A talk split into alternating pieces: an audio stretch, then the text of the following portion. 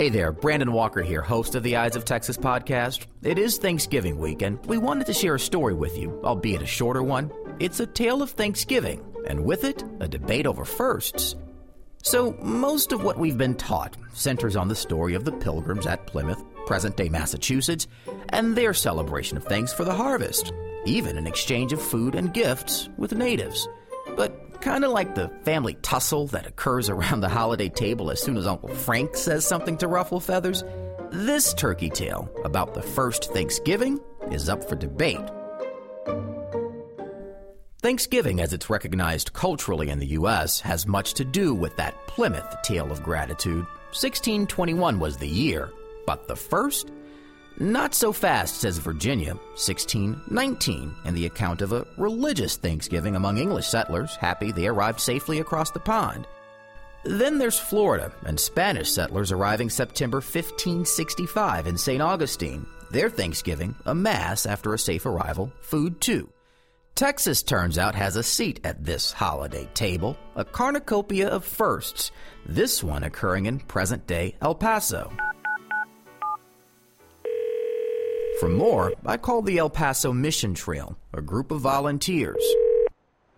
El Paso Mission Trail, may I help you? Including Sylvia Baron, who's on a mission to make sure Texans celebrate our state's history at the turkey table. Because it was 23 years before um, Plymouth Rock. Making it what El Paso Mission Trail calls the first Thanksgiving in the American Southwest, April 30th, 1598. Texas' best kept secret. This story starts with a man named Juan de Oñate, who led a group of settlers from Mexico to what's now New Mexico. At the time, Mexico was under the rule of the Spanish crown. Oñate had been granted land in the northern Rio Grande Valley and modern day New Mexico and embarked on what's been accounted as a treacherous trek to get there. You know, the desert, the climbing of the mountains, and uh, finding different routes that they had to come through. And there were some 500 Spanish colonists traveling with him horses, oxen, a production that went on for months. First, rain proved a hindrance, according to an article in the Texas Almanac. Then it went from too much water to no water at all as they crossed the desert. They even ran out of food toward the end of the trek. Then, after 50 days, the colonists reached the Rio Grande, crossing over into El Paso. And then, when they got to the river, that's when they always celebrated uh, with a Catholic service, a Mass. The Mass was one of Thanksgiving, giving thanks to God for the arrival. So, when they came to this area, that's when they uh, found the Native Americans, of course, already here. Some historians also mark this point as a big one the beginning of Spanish colonization in the American Southwest. On April 30th, 1598, the travelers celebrated a Thanksgiving Mass and feast to celebrate the survival of their expedition. The El Paso Mission Trail organization produced this audio tour detailing Oñate's voyage.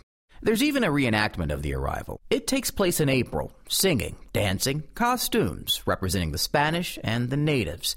A complicated history for sure, Still, it's one that took place, threading, if you will, the quilt that is Texas history. The history of the Spanish colonists uh, coming through here and what they brought us, you know, all the different fruits and vegetables that we're having now, and the animal, the horse, the oxen.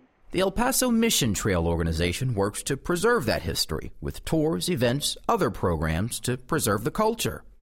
There's much more behind what they do, year round, mind you. Just head to our website, click2houston.com slash eyes of Texas, where we've included a link and more information about the organization.